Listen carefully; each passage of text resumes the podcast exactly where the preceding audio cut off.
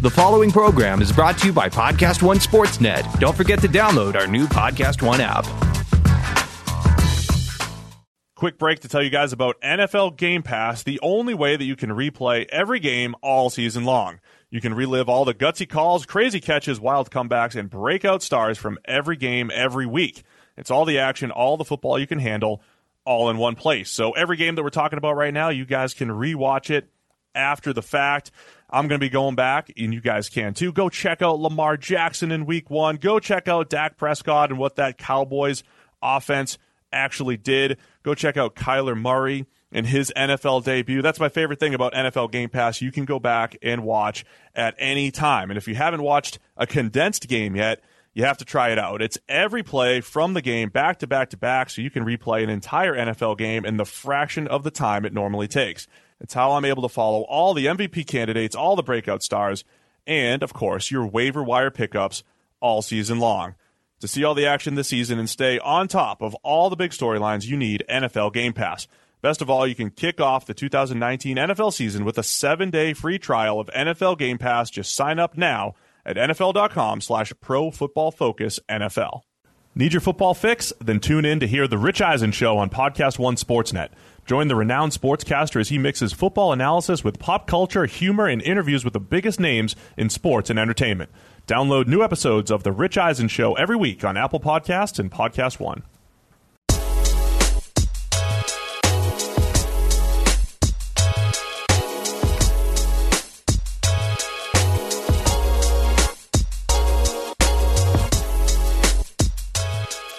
Welcome in to the PFF NFL podcast coming to you from Chris Collinsworth's office. Yeah. Hey, Chris, we're in your office.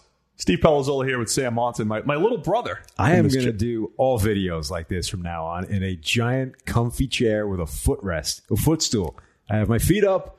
I'm basically lying back here whilst you're, you know, you're sitting in an office chair. You look comfy. You're good. I'm I'm chilling. I'm, I'm I like this. Full disclosure, we've had uh, some stuff going on in the studio the last few weeks where we've got these chairs where we're trying to get people the same height. Right. And now you and I are just going the complete opposite way. Well, yeah. So you you mess up basically every shot you're in, right? I do not. Because you're, you know, you're out of proportion. no, get to my level. there are, there are regular sized human beings and then there's you and there has been a push among certain people to try and equalize those heights and that may be getting even more important as we have certain shorter hosts in the PFF It's a little ecosystem. deceptive. I don't like that. So we're trying to, you know, jack other people up higher so that they look Yeah. they, they look at least the same species as you. But we were going to do this in this in this office, but Chris already had a comfy chair in here. I didn't want to roll in an office chair, and I'm comfortable. So we just thought we'd lean into it. I'm I'm going to lie back like this, chill, and you're going to sit there. And frankly, if people don't know that we're dramatically different sizes at this point, I don't know how to help. well, that's my thing. We don't we don't need the TV tricks to realize, you know, for us. right. Um, I will say, I don't know if Chris does this on purpose or not, but you know, his chair is pretty high, Hmm. and when you sit across from him at his desk, you're pretty low. He's really looking down on you. No, it's a comfy chair, but it's, You pretty think low. you saying it's like the uh, the Colin Cowherd thing where you you set yourself up on a pedestal like a throne overlooking everybody else. Yeah. and then everybody that comes on your show is like you know your subject coming down at Well, when you're the basement star, level. Like Chris is a star. You know, Colin's a star. You Yeah. know, maybe someday you'll have the really high chair. I'll have a big throne. Yeah, Okay, it could be. All right. So this is our NFC East division preview. We'll go division by division, and we'll just uh, get after it. Four teams at a time.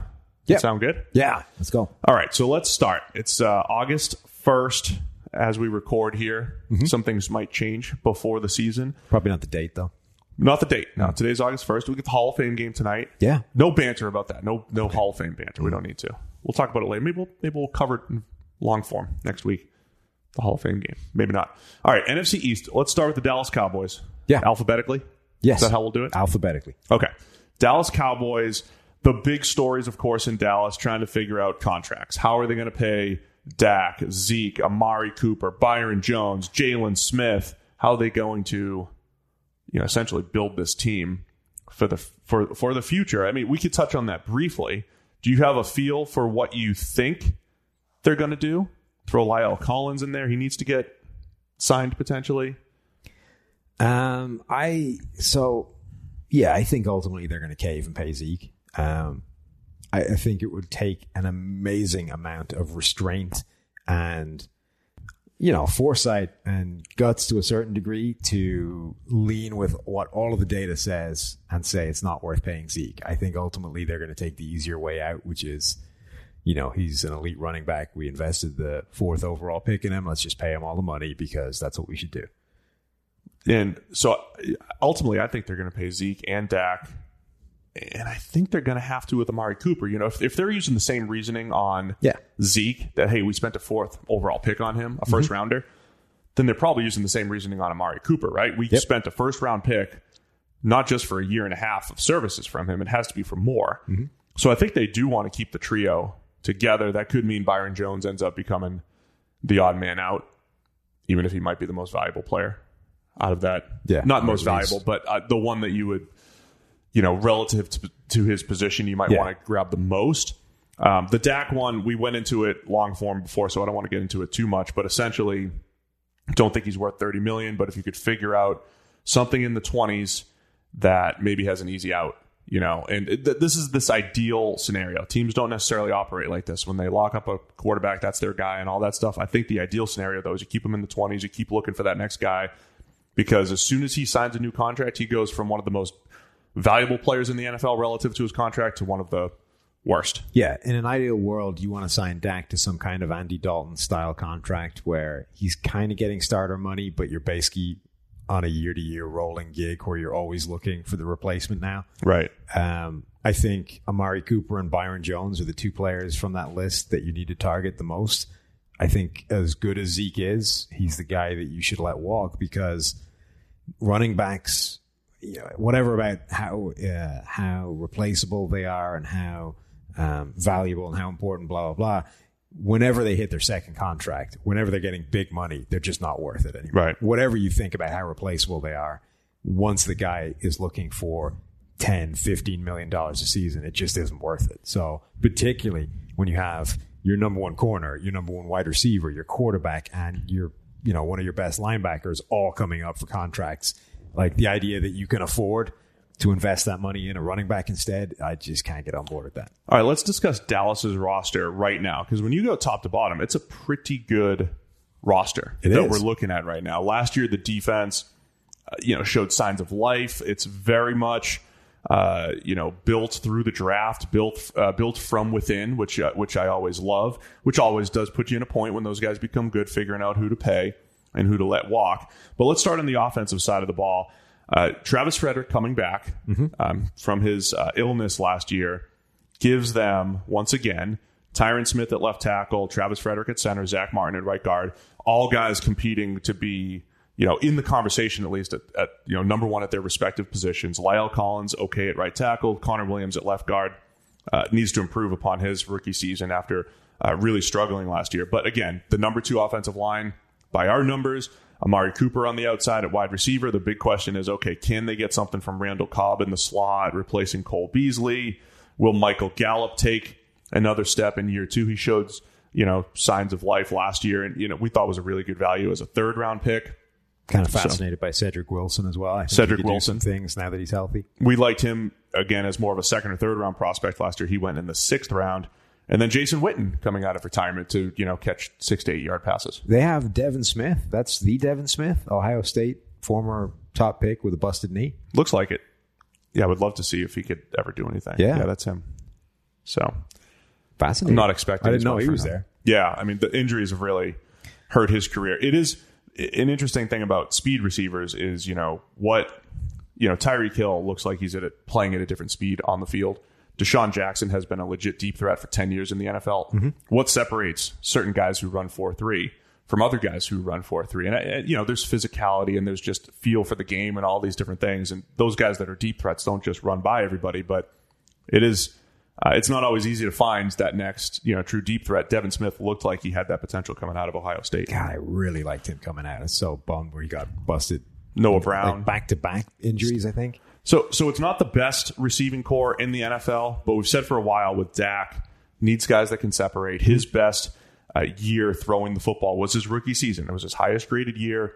his most accurate season. That was the year that he probably had the most open throws. Dez was still on the team. Witten was still useful, even though they didn't have the best chemistry. Cole Beasley was really good that year.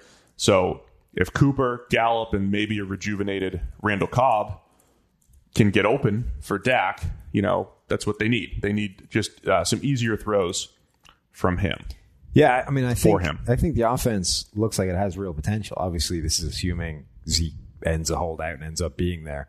Um, but that offensive line should be back to being as you know one of the best units in the league.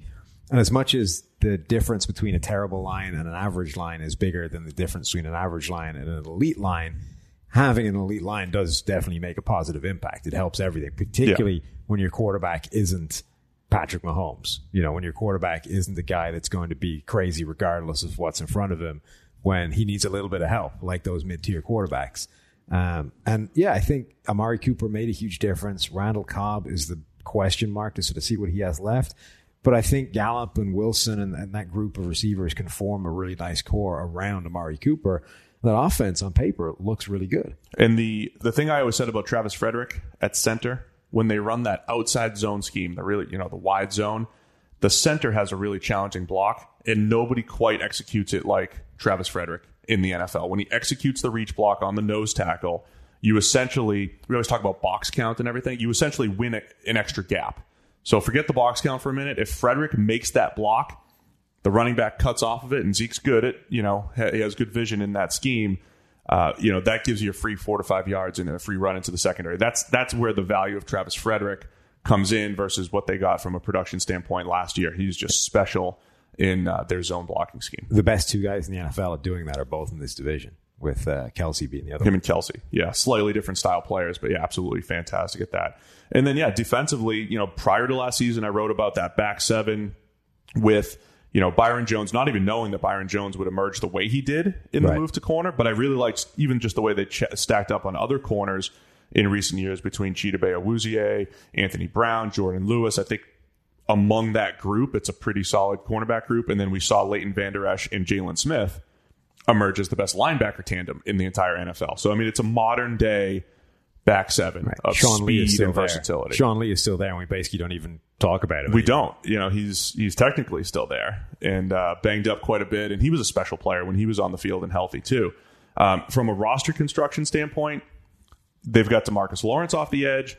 They probably have the worst interior defensive line in the NFL, if not, you know, they're one of the worst when it, with Maliek. But in today's NFL, it's not the worst thing to be weak there and weak against the run. There. Yeah, and I think they've made some moves to make this D line more than just Demarcus Lawrence and others. Um, Randy Gregory being perennially suspended is a problem, but Yes. you bring in Robert Quinn, who is a far better defensive end than he was, you know, an outside linebacker. He's one of those players that does kind of require his hand in the ground, that coil, that spring, the get off you get when you, you're able to line up like that. He's he's still a reasonable player that can add some pressure. You know, will bring 50 plus pressures a season for the Cowboys alongside Lawrence. That will help. They added, you know, a few interior players, whether it's draft, whether it's free agency. Um, Trysten Hill, You love Trysten. Hill. I did. I, so I really like his potential. He's a guy that immediately jumped off tape when watching um, college games or grading college games way back. Like I think it was his freshman season. I was doing those games. Um, you should have wrote, written his name on the hard copy. I think I wrote it somewhere. Yeah. I mean, I remembered him. So. Google Doc. Throw it in the Google Doc. Yeah. So he was a guy that had crazy potential and just never seemed to fully live up to it. Uh, but there were question marks about how he was used or whether he, you know, there were problems between him and the coaching staff there.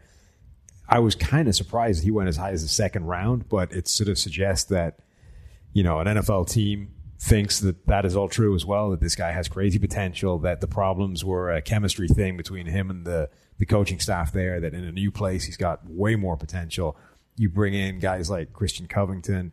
I think the potential for them to be much stronger in the middle is there. And as you say, even if they're not, it's not the worst thing in the world. Uh, the one, the other one thing to look at with the Dallas Cowboys, um, I was just tweeting this week. We've talked about it a little bit. We, I think the biggest mistake, uh, or, or thing, or the, the biggest thing I think that executives and team builders need to improve upon is properly assessing what their team was and what it is. So last year, the Cowboys won ten games. Uh, Eric Eager from the R and D department is always reminding us, well, here's what the team actually should have been. Here's how the here's how well they played, and you know the old simplest way to do that it was just um, point differential.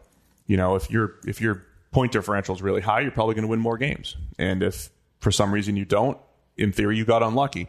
So Dallas was almost zero point differential. I think they were minus six or plus. I mean, they were pretty close to zero. So from a point differential standpoint, from a grading standpoint, they were a mid tier type of team. So it is a little dangerous going into this saying, well, they won X number of games and they improved this, this, and this, therefore they're going to get better. It's going to be a challenge for Dallas.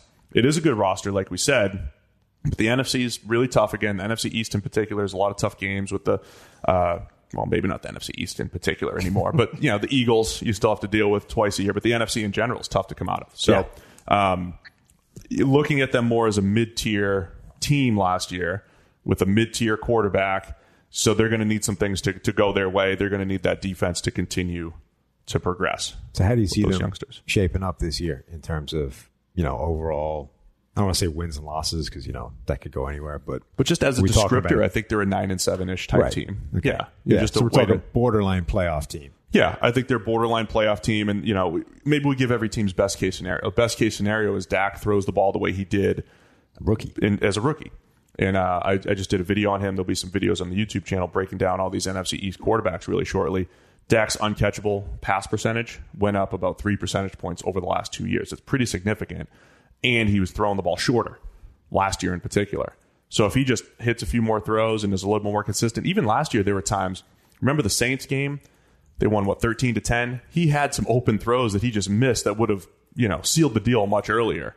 Um, that he completely missed. If he just hits a few more throws, that that offense is a lot more efficient. And of course, a lot of that's dependent on again Gallup's development and what they get maybe from Randall Cobb and some others. So, you in the same boat there? Yeah, I think so. I think I, I like this roster. I think it's in good shape. I would say I might, you know, I might say they are a wild card team as opposed to borderline playoff team, but we're in the same kind of ballpark. And I agree. Like the best case scenario is exactly what you've outlined. Dak goes back to being the best Dak we've seen, and everything else around him is in really good shape, and then they become one of the contenders. Yeah, and when you're talking about a wild card team in the NFC, you're talking about teams right, competing team. with the Packers and Seahawks, maybe the Bears. I mean, you're talking about a lot of teams in that mix. So, all right, let's get to the next team in the NFC East, the New York Giants. Is that next alphabetically? Yes, it is the New York Giants. We spoke a little bit about them on Monday's podcast because they're completely depleted mm-hmm. at the wide receiver position, though we do expect Sterling Shepard to come back, Golden Tate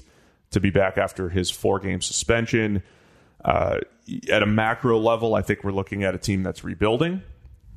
They just drafted Daniel Jones at number six overall. We talked quite a bit about that as well.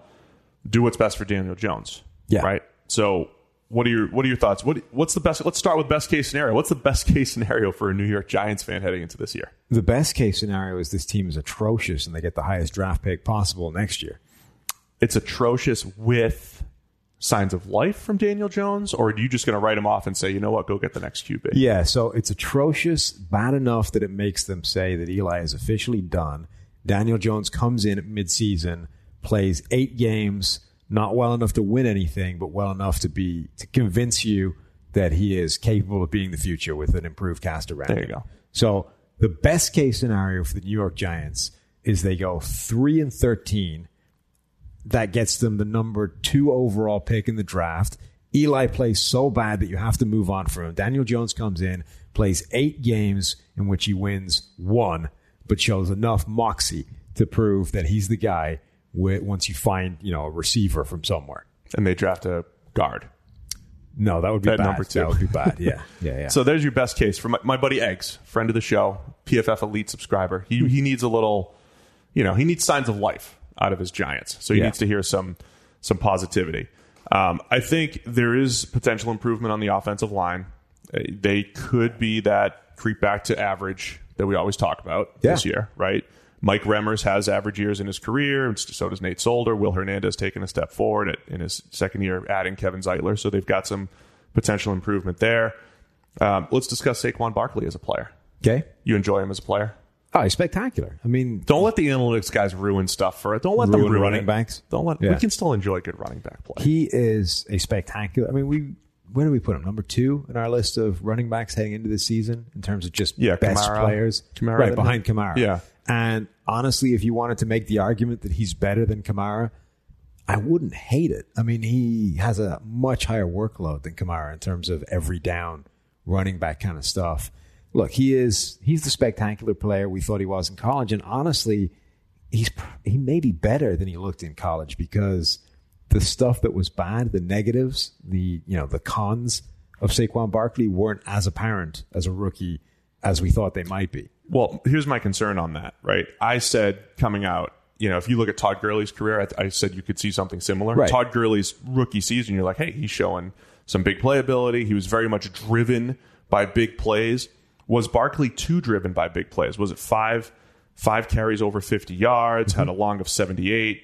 So he averaged five yards per carry, but he's still on a you Yeah. know run for run efficiency standpoint. If you can't bank on those five, if that cuts down to two, which is pretty reasonable, and he's averaging 4.3 per carry, Yeah. 4.2, are we saying he's special anymore, or is it like the Barry Sanders? Not he's, he's, even if he's not Barry Sanders, is it the Barry Sanders type thing where it's like you always have that big play potential and you know there's something to that? Yeah, and don't forget, we also said that he might be more susceptible to how the offensive line performs because of that tendency to bounce away from you know a cluttered hole and, and and try and bounce it outside, try and make the big play. And the offensive line wasn't great last year. So if that line does take a step forward, like we're saying, maybe he does. Maybe the big play stuff does fluctuate, and it goes down to two big plays instead of five. But his down to down efficiency goes up because the offensive line is opening bigger holes from which he is less prone to bounce outside, and, and so his improve, his production increases that way. I mean, I think ultimately you're talking about one of the most talented, just pure runners in the NFL, one of the most difficult players to defend, a guy who is a really valuable part of the passing game. He's a really Right. dangerous receiver, um, and you know, ultimately everything we thought he would be. It's just that uh, he's the only thing basically to have any kind of optimism about on offense. Yeah, and the struggle with this whole running backs don't matter deal. Yeah. Even if he averaged five point five per carry and took huge steps forward, it's probably not gonna matter. They still Yeah. could only win four games. Uh, the roster is not on paper. It's not really constructed to win this year. Just to touch on Eli briefly, I mean, he again he's graded in the twenty uh, in the in the twenties from a ranking standpoint. Mm-hmm. Uh, each of the past five years. So we haven't seen good Eli Manning since 2011 or 12, despite a little fluctuation statistically. Yeah, I mean, you say the roster's not really constructed to win. You know, now. I mean, is it even constructed to win at any point? No. Right. That's the bigger problem. Okay. Well, I mean, like if they had Kyler Murray instead of Daniel Jones, Well, yeah, you'd feel better. Yeah. So if they had a good, a really good quarterback that we felt good about, yeah. Then but yes. they, they don't. but they don't. No. No. So the defense, the defense is interesting because we're a couple of years away from it looking really good. No, so that I, I, it- want to touch on the defense in a second. Just to wrap up Eli real quick though. Okay. A couple numbers that stand out to me. Last year, the fact that he had so from a turnover worthy play standpoint, he's ranked in the 20s, 26th uh-huh. in 2016, up to 14th in 2017, and then 27th last year. However, that's while playing as one of the more conservative quarterbacks with the third highest percentage of checkdowns in the NFL. If you have a high checkdown guy, you're usually talking about the guys on this list. Jacoby Brissett takes care of the ball pretty well. Alex Smith takes care of the ball pretty well. Tyrod Taylor takes care of the ball. Derek Carr takes care of the ball. Dak Prescott. These guys that are on this list, other than Blake Bortles and DeShone Kizer, take care of the football. Mm-hmm. Eli doesn't take care of the ball, and he's not being aggressive.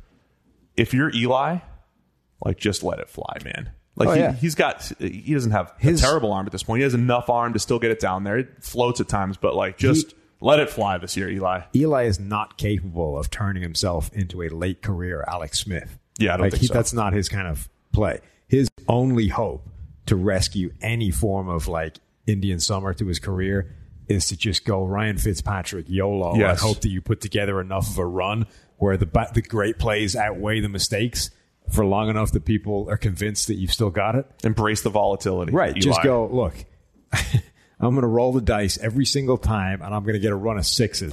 and then people will think I'm a genius. So that's that's my thought on Eli. Daniel Jones again, just briefly, we saw him as more of a second or third round type of prospect. you know, I think we'll know early on. I think with with QBs, you know, early on, we knew early that Dak was better than a fourth round pick from his first preseason game. I think Russell we'll know early Wilson. on. Yeah, with Wilson, right? You, This whole like you got to wait three years. Like sometimes you have to wait a little bit, but I think with Daniel Jones, if we were completely wrong, we might know immediately in the preseason if he looks really comfortable. So um, defensively, the thing I want to say here this is another good test case in our whole, you know, if you're going to build a team, do you do it from the back to the front? Do you do it with a better coverage unit? Because the Giants may have the worst. Did we rank them as the worst pass rush in the NFL? We may have ranked them dead last. Uh, did we? They're down there. They have one of the worst pass rushes They do. The in the NFL. terrible. However, I do like the investment that they've made in the secondary over the last couple of years. So much like the Baltimore Ravens, who did that at a pretty extreme level, that they have that discrepancy at an extreme level. The Giants could be moving in that direction. That'll be a good test case for us to see what they do defensively. Well, yeah. So the interesting thing is they've the veteran players they brought in are all in the wrong positions, and then the players where they've actually targeted the right positions are all young. So the entire defense is basically down to how those guys pan out Yeah. and what their strike rate was like in targeting all those young guys. So you've got you know Sam Beal, a what supplementary draft pick last year, Third Uh, round, yeah. Right. You've got Julian Love. You've got DeAndre Baker. You've got a lot of young cornerbacks that, you know, had talent. They were all sort of top multiple, uh, top few round picks in the, in the draft. But what is your strike rate going to be with those guys? And how long is it going to take them to get it? Because rookie cornerbacks in particular is not usually a position where they come in and hit the ground running right away. So yeah, it, it, it certainly isn't built to win now because of that. And whether it's built to win at any point is going to be entirely dependent on how good they were at scouting those guys. Yeah. Uh, We certainly like the volume, though. Bringing Yes. in volume, right? Julian Love, maybe he ends up becoming a safety. I love the idea of corner to safety transitions and getting some playmakers out there.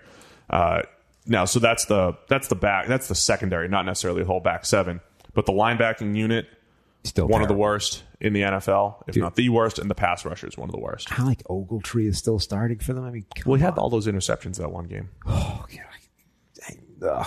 I mean, if you can't see that Alec Ogletree is not capable of starting, you know, I- there's no help for you.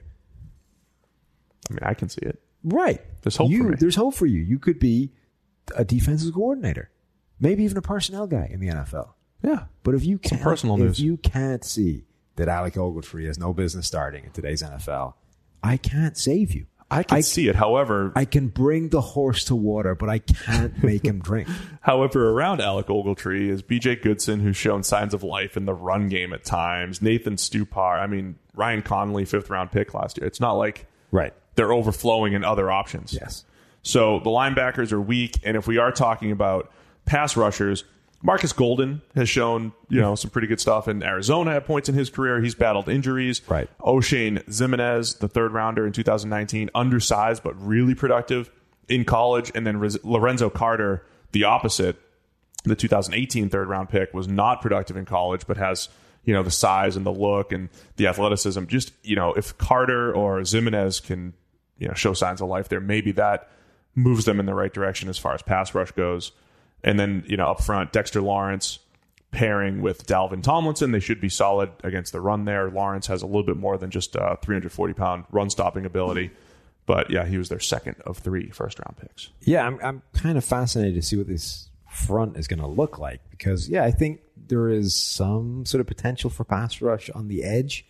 Uh, but of like the the linemen, It's a lot of big bodies. There's a lot of big bodies up front, BJ Hill, Dexter Lawrence, Dalvin Tomlinson. and a lot of, in theory, run stuffing specialists, which again is interesting in today's NFL.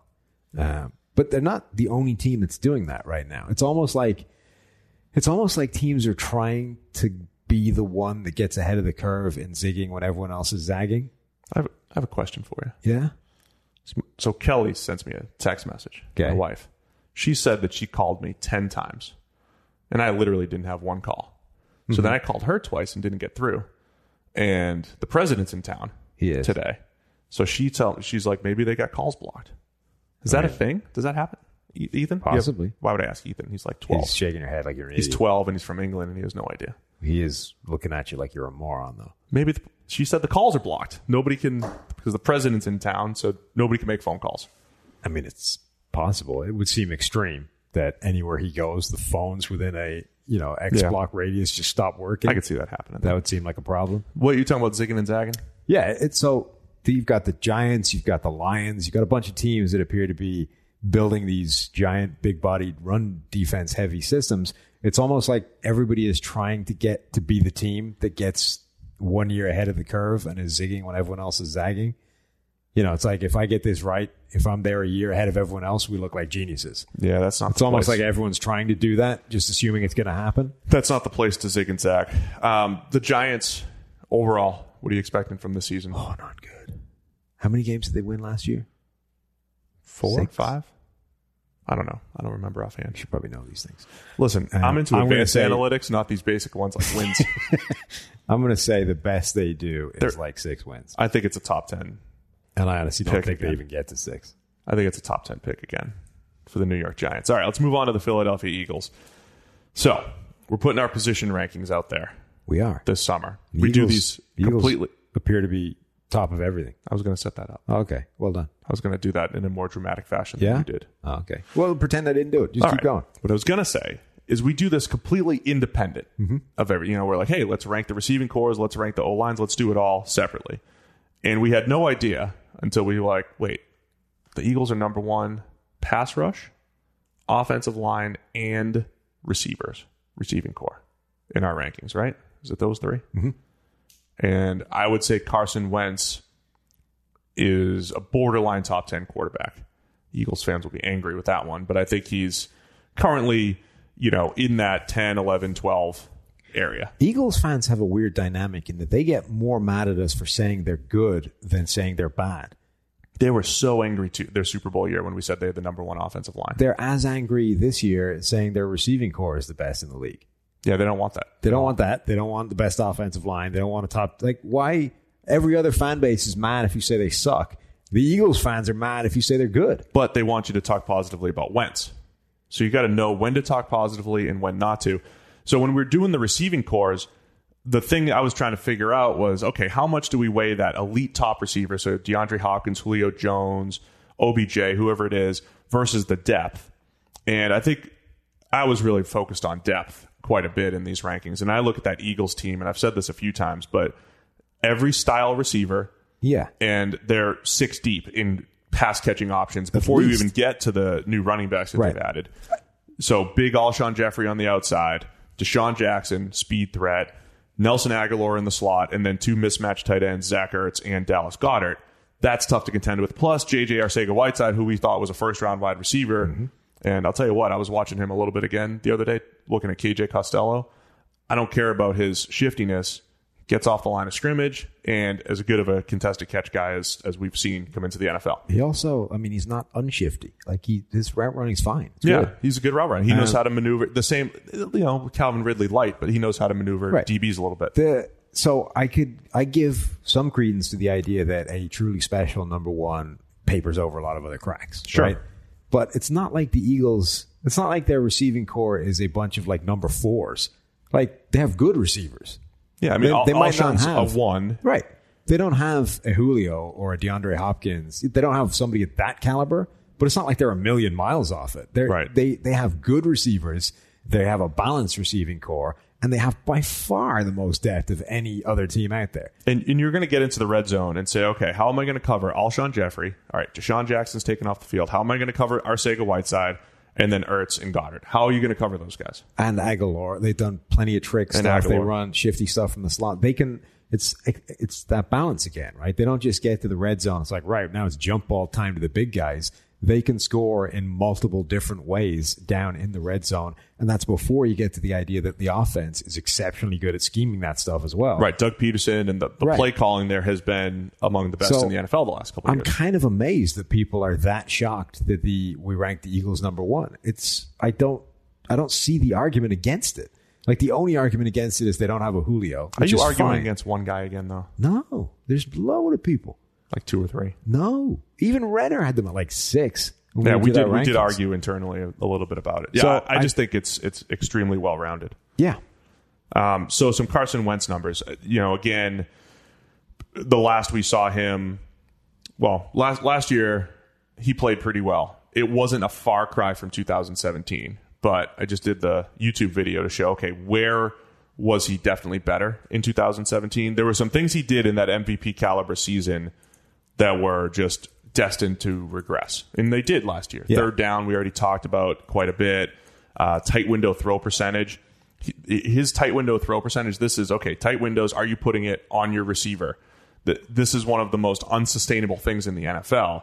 He went from 32nd as a rookie to first in 2017 to 16th last year. So Yeah. from last to first to exactly middle of the pack.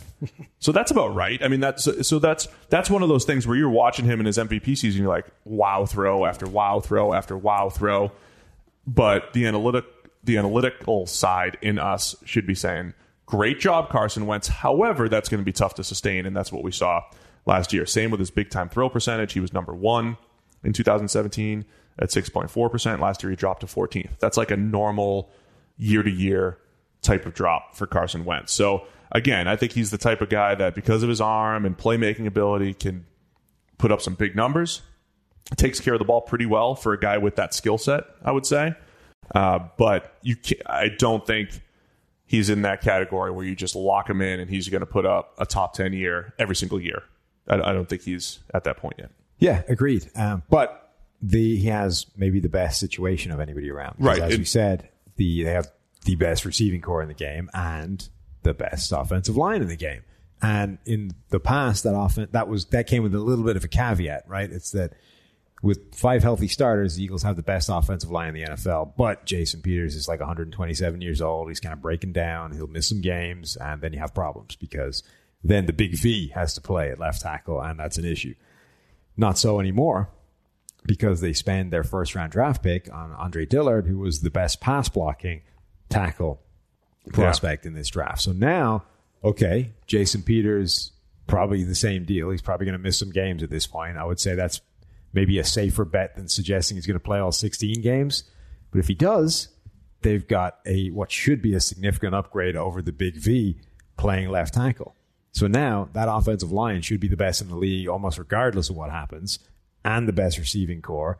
That's a great spot to be the quarterback in. Yeah, and you know, again, I keep saying the same thing over and over again. If you are quarterback 11 or 10 or 11 through 20 to 25, your ultimate output will be dependent on your supporting cast more than any more than say Brady, Rodgers, Brees, and the guys at the top.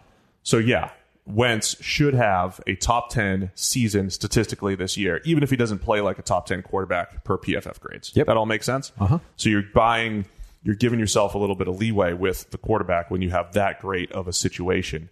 So it's really an incredible job of team building in Philadelphia in general because for the last three or four years, we've said this is one of the best rosters in the NFL. Yes. And before they won the Super Bowl, we said, well, the only place they're weak is wide receiver and corner, and they fixed it to the, to a point. But I still think as we look to the defensive side of the ball, we'll talk about the pass rush in a minute, but I think their hopes are going to completely rest upon the secondary because when they did win the Super Bowl, they did play really well on the back end overall. It really is. I, I think this is probably by a distance the best roster in the NFL. Yeah. heading into the season, they the offense looks spectacular, start to finish, pretty much.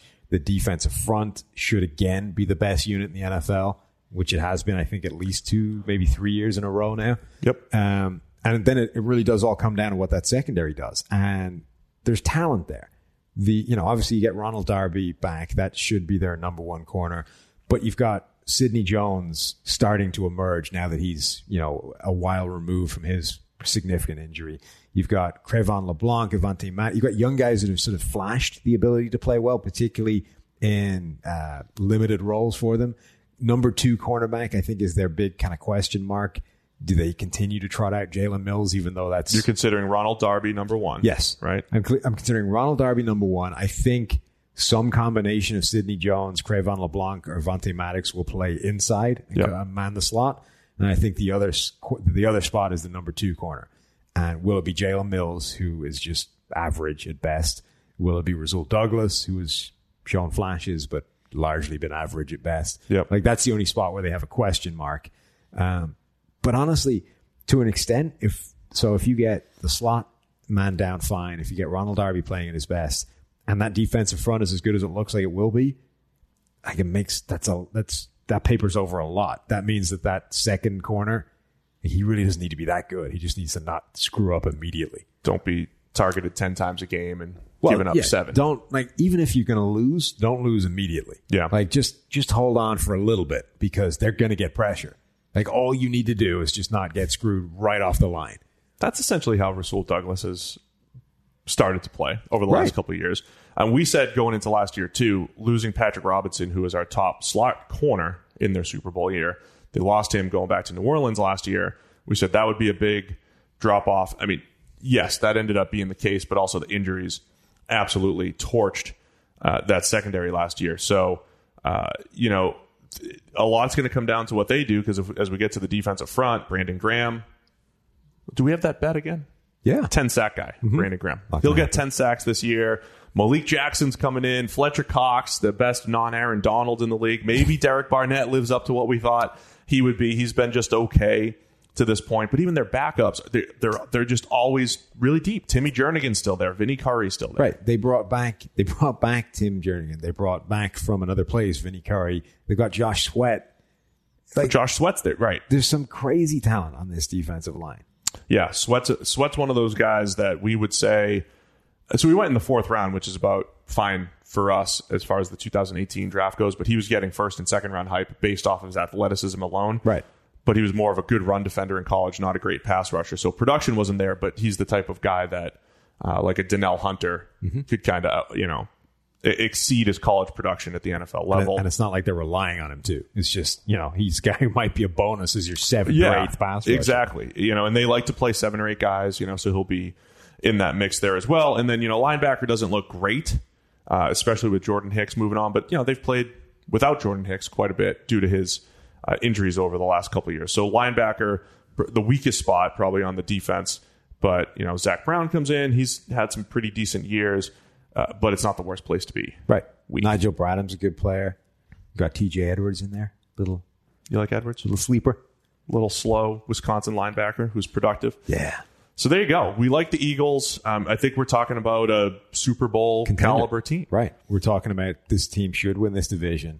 They, I think, have the best roster in the NFL. This should be a Super Bowl contending team. Do you buy into any of this? Okay, Carson Wentz hasn't played in a playoff game. Mm-hmm. He, there is something to. We haven't talked about his health. He hasn't finished each of the last two years because Right. of health issues. I believe there are some Eagles fans who aren't just, you know, they, they don't just have Carson Wentz's back. There was something to. Nick Foles had the two highest grades we've seen over the last two years, and some people were actually thinking, "Hey, you know, we're better off with Nick Foles."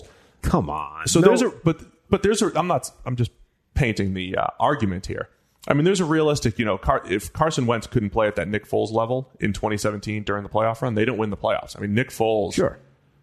carrying them was huge. Yeah, I mean, that, well, that's what happens when you run into the playoffs, right? You're going to need your best players to play well, or you're going to need your quarterback to show up because if you don't, you're running up against the other best teams in the NFL. And if you have an off day, they win. Like that's kind of how knockout football in January works. If yeah. your So I, I think shows Wentz up, is it fine. I think Wentz is fine. He's been far more consistent than a Nick Foles, but they got a Super Bowl championship out of the volatile Nick Foles, who at the high end had two 90 plus games.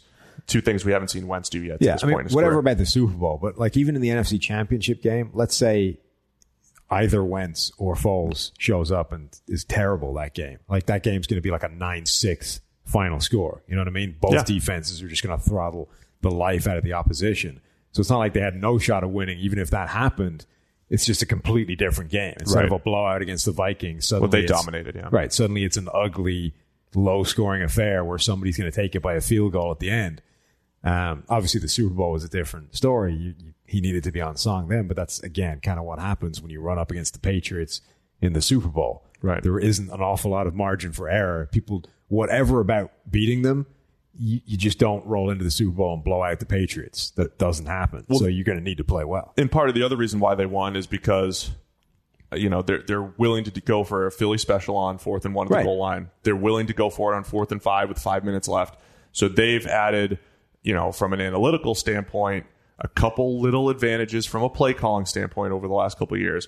So when you talk about a good roster, good play callers between the offense and then Jim Schwartz on defense and some analytical minds in the front office.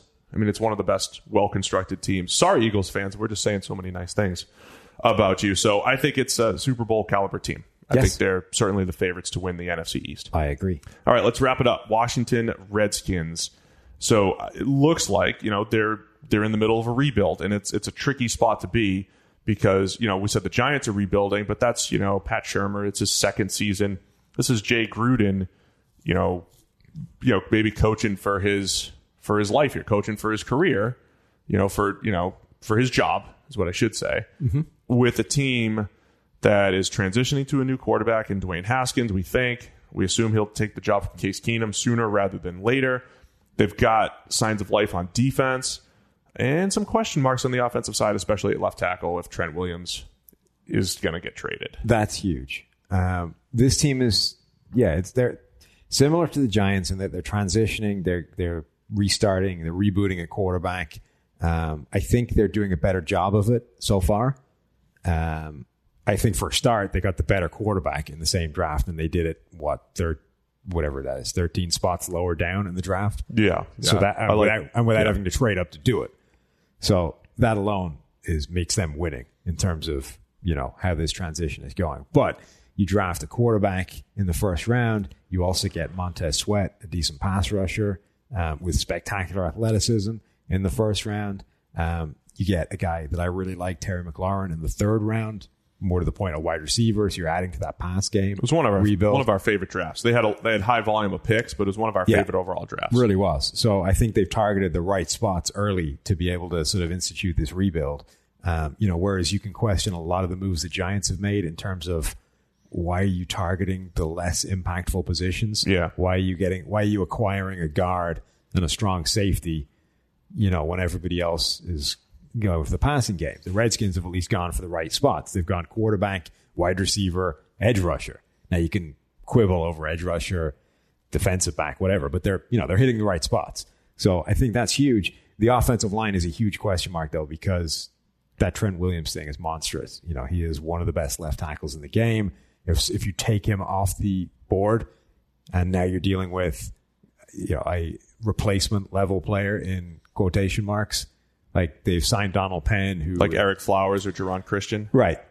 They've Donald signed- Penn being there again. He's he's old. He's in his mid thirties. he is, but He's younger than us, but old. Oh God, younger than us, but old. but he's shown significantly better than replacement level play recently, relatively recently. Right. So it's So- nice nice to have Donald Penn there. Yeah. But when you have if we're using creep back toward average again, Trent just from like a pressure percentage standpoint and a run block grade standpoint, this line probably goes from borderline top 10 to about 20 And that's the without problem, Trent Williams, right? Because of the way everybody else is constructed. Not just that, but a poten- They have a couple of spots now that are potential problem areas, and by that I don't just mean you know they're not optimum. I mean Right. they are. They have the potential to derail a game Right.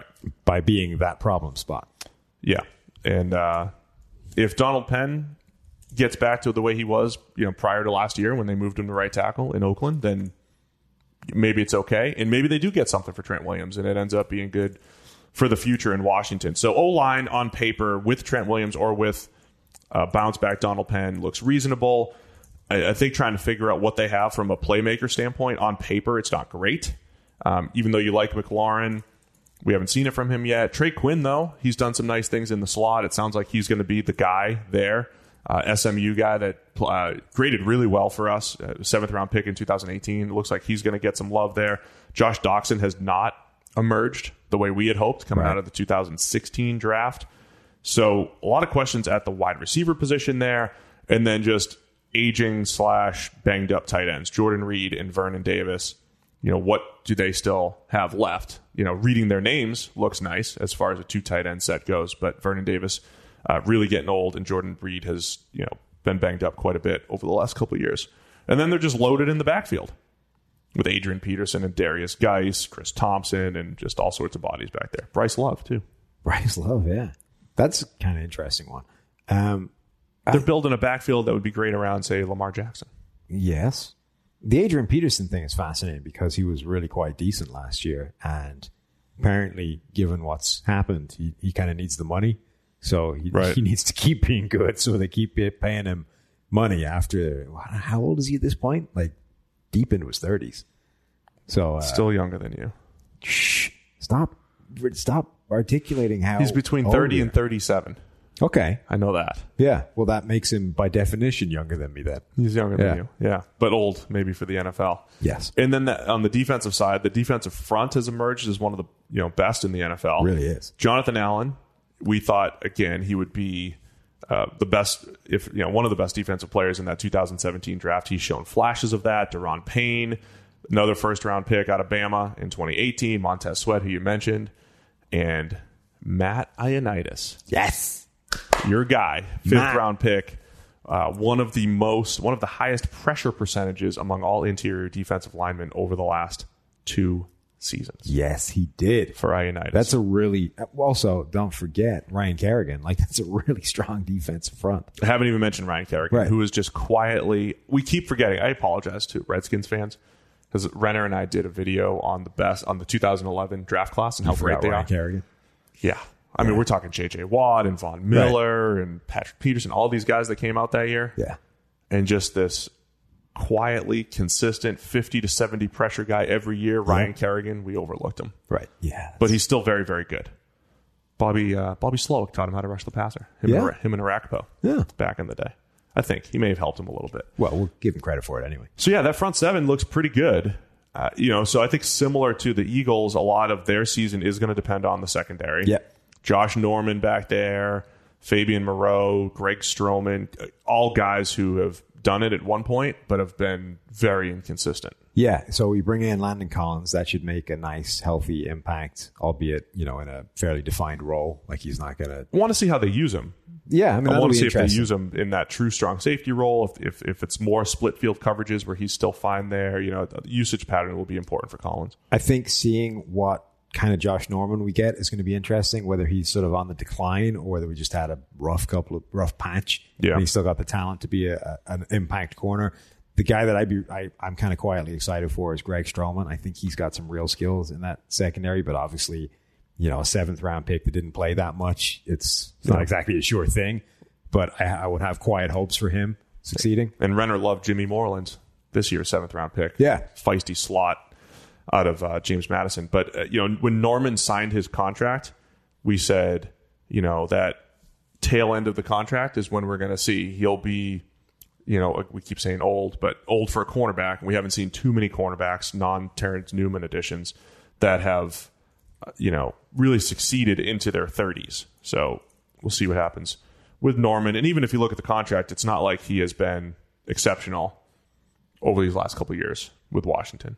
So, where do you see this team? Just uh, we should discuss Dwayne Haskins a little bit Okay. on the offensive side of the ball. He was that guy that didn't we didn't love him as a top ten pick, but it's like, all right, I, I see him as a first round quarterback. He They got do- him exactly where he should have gone. Yeah, I'm good. Which is weird because that yeah. very rarely happens for first round quarterbacks. Yeah, I don't. I don't think you know. We looked at Kyler Murray and said he's got top ten NFL quarterback potential, and if that's the case, he. I mean, everybody has that, but we thought he had more potential for that. That's a number one overall pick. Haskins has a chance to be in that middle tier where if you do put everything around him, you'll see success. I mean, that's exactly exactly what you saw at Ohio State. He threw 50 touchdowns last year with an exceptional group of wide receivers in a good situation and creating a ton of yards after the catch and all this stuff. So I think he's capable of doing that. I didn't love his play under pressure, as unstable as that is. It was more just the way he handled it and the way he handled road games and stuff like that. But it was still only his first year as a starter for whatever that's worth. I also don't think that means everybody just gets better. Right. But um, you know, all these different factors going in. But I, I'm looking forward to seeing Haskins, even though I don't think his offensive situation is it's probably a bottom third of the NFL situation right now. But they have to they have to do everything they can to improve that over the next couple of years. Yeah, the pressure thing is concerning because of what we talked about in terms of losing Trent Williams potentially. And if he's Right. not there and that offensive Right. line goes down to being a bottom third unit and suddenly you've got a rookie who has shown not who's shown to be uncomfortable under pressure, um, struggling with potentially a lot more pressure than you want. Yeah, and I thought there were some similarities between him and Josh Rosen coming out, and to repeat the th- top three quarterbacks coming out the last two years uh, by our grades: Baker by far, Kyler well, behind him, then Darnold, because he, and I think mostly because he can bridge the gap outside of structure, and then the rest of the guys um, are either just too inaccurate from a clean pocket or just um, or like a Haskins or a Rosen. They're pretty good in a clean pocket, and when everything's good, they make NFL looking throws, but not enough outside of structure. I think that's where Haskins is. So we'll see if he can improve upon that. Sh- he showed signs of life down the stretch last year too, particularly Northwestern in the Big Ten championship game. Yeah, I mean, I think, like I say, I think they they've gone about a rebuild in the correct way. They got really, I think they got lucky in the draft. Like they they they had they had the guts to hold their nerve and not do anything crazy when it came to quarterbacks, and they just so happened, I think, to get the one they wanted fall all the way to them. So for them, Yeah. it worked perfectly. But that, I mean, it worked perfectly, so you can kind of give them credit for that. But I still think it was kind of lucky that he ended up slipping that way and falling into their laps.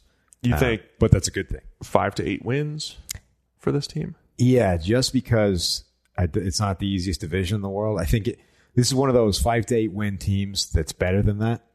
Do you know what I Yeah, mean? Like yeah. they, so this could be like an eight and eight caliber team that wins five games because they have to go against the Eagles and the Cowboys Right. twice a year, um, and they may end up getting swept in both of those.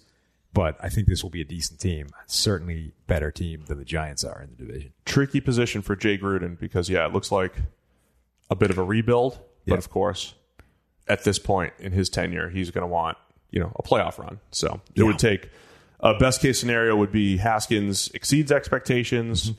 the O line stays intact, uh, playmakers emerge, and that front seven I think dominant. You know Yeah. becomes a dominant type unit, which they have the potential to do. Yeah, So it's all in there. So that's it, man. NFC East, nice, done. right from Chris's office. This is comfy. I could get, I could get used to this. I mean, yours is fine, but I'm. I've You're got really comfy. You've got the really I got a chair. footstool. I got my feet up. I got relaxation going. It's a bit of a de- you know an incline going here. I like this. Maybe there's another chair. Maybe I'll just use that chair. Yeah, we got both of them here. Could do that. I'll still be taller than you, so it'll be fine. Of course. So we got to make sure we put the furniture back before he sees it and all. Can that you stuff. imagine what your feet would look like on the desk in perspective terms, like from the camera? Can only imagine. It'd be amazing, like three foot wide. We should do that next time. Yeah. See what we can do. So that'll do it. There's your bonus podcast. It's not even a bonus anymore. No, We're going to two per week. Regularly scheduled program. regularly scheduled, two per week. Um, the the feedback was just very heavy. It was NFC East. That's what everybody said. yeah. So give us feedback. Who do you want us to cover next? Next. It, we're a podcast of the people. So whichever podcast or whichever division you guys suggest, we'll do it. Yep. All right. So NFC East is in the books. We've got seven more to get through. We'll be back Monday. We'll do a little bit more news and roundup, and then we'll hit up one more division. Or do we just do divisions from now on? Uh, no, next can stretch. give a little bit of news if anything's happened. Over the News and days. roundup Yeah. Plus division. Right. Might be a two-hour pod. We just we're long-winded. We just Yeah. keep going. Now we got to get the hell out of the building before we get trapped here because Trump's flying in for a rally. Yeah, we got to go uh, beat the traffic. All right. Thank you guys for tuning in. We'll talk to you guys again on Monday. Thanks, Chris.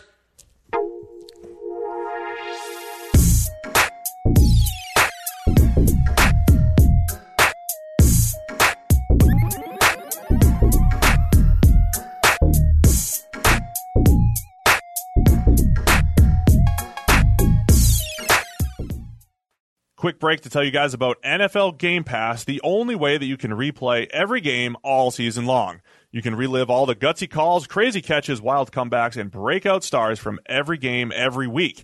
It's all the action, all the football you can handle, all in one place. So every game that we're talking about right now, you guys can rewatch it after the fact. I'm going to be going back, and you guys can too. Go check out Lamar Jackson in week one. Go check out Dak Prescott and what that Cowboys offense actually did. Go check out Kyler Murray and his NFL debut. That's my favorite thing about NFL Game Pass. You can go back and watch at any time. And if you haven't watched a condensed game yet, you have to try it out. It's every play from the game back to back to back, so you can replay an entire NFL game in the fraction of the time it normally takes. It's how I'm able to follow all the MVP candidates, all the breakout stars, and, of course, your waiver wire pickups all season long. To see all the action this season and stay on top of all the big storylines, you need NFL Game Pass. Best of all, you can kick off the 2019 NFL season with a seven-day free trial of NFL Game Pass. Just sign up now at nfl.com slash pro football focus NFL.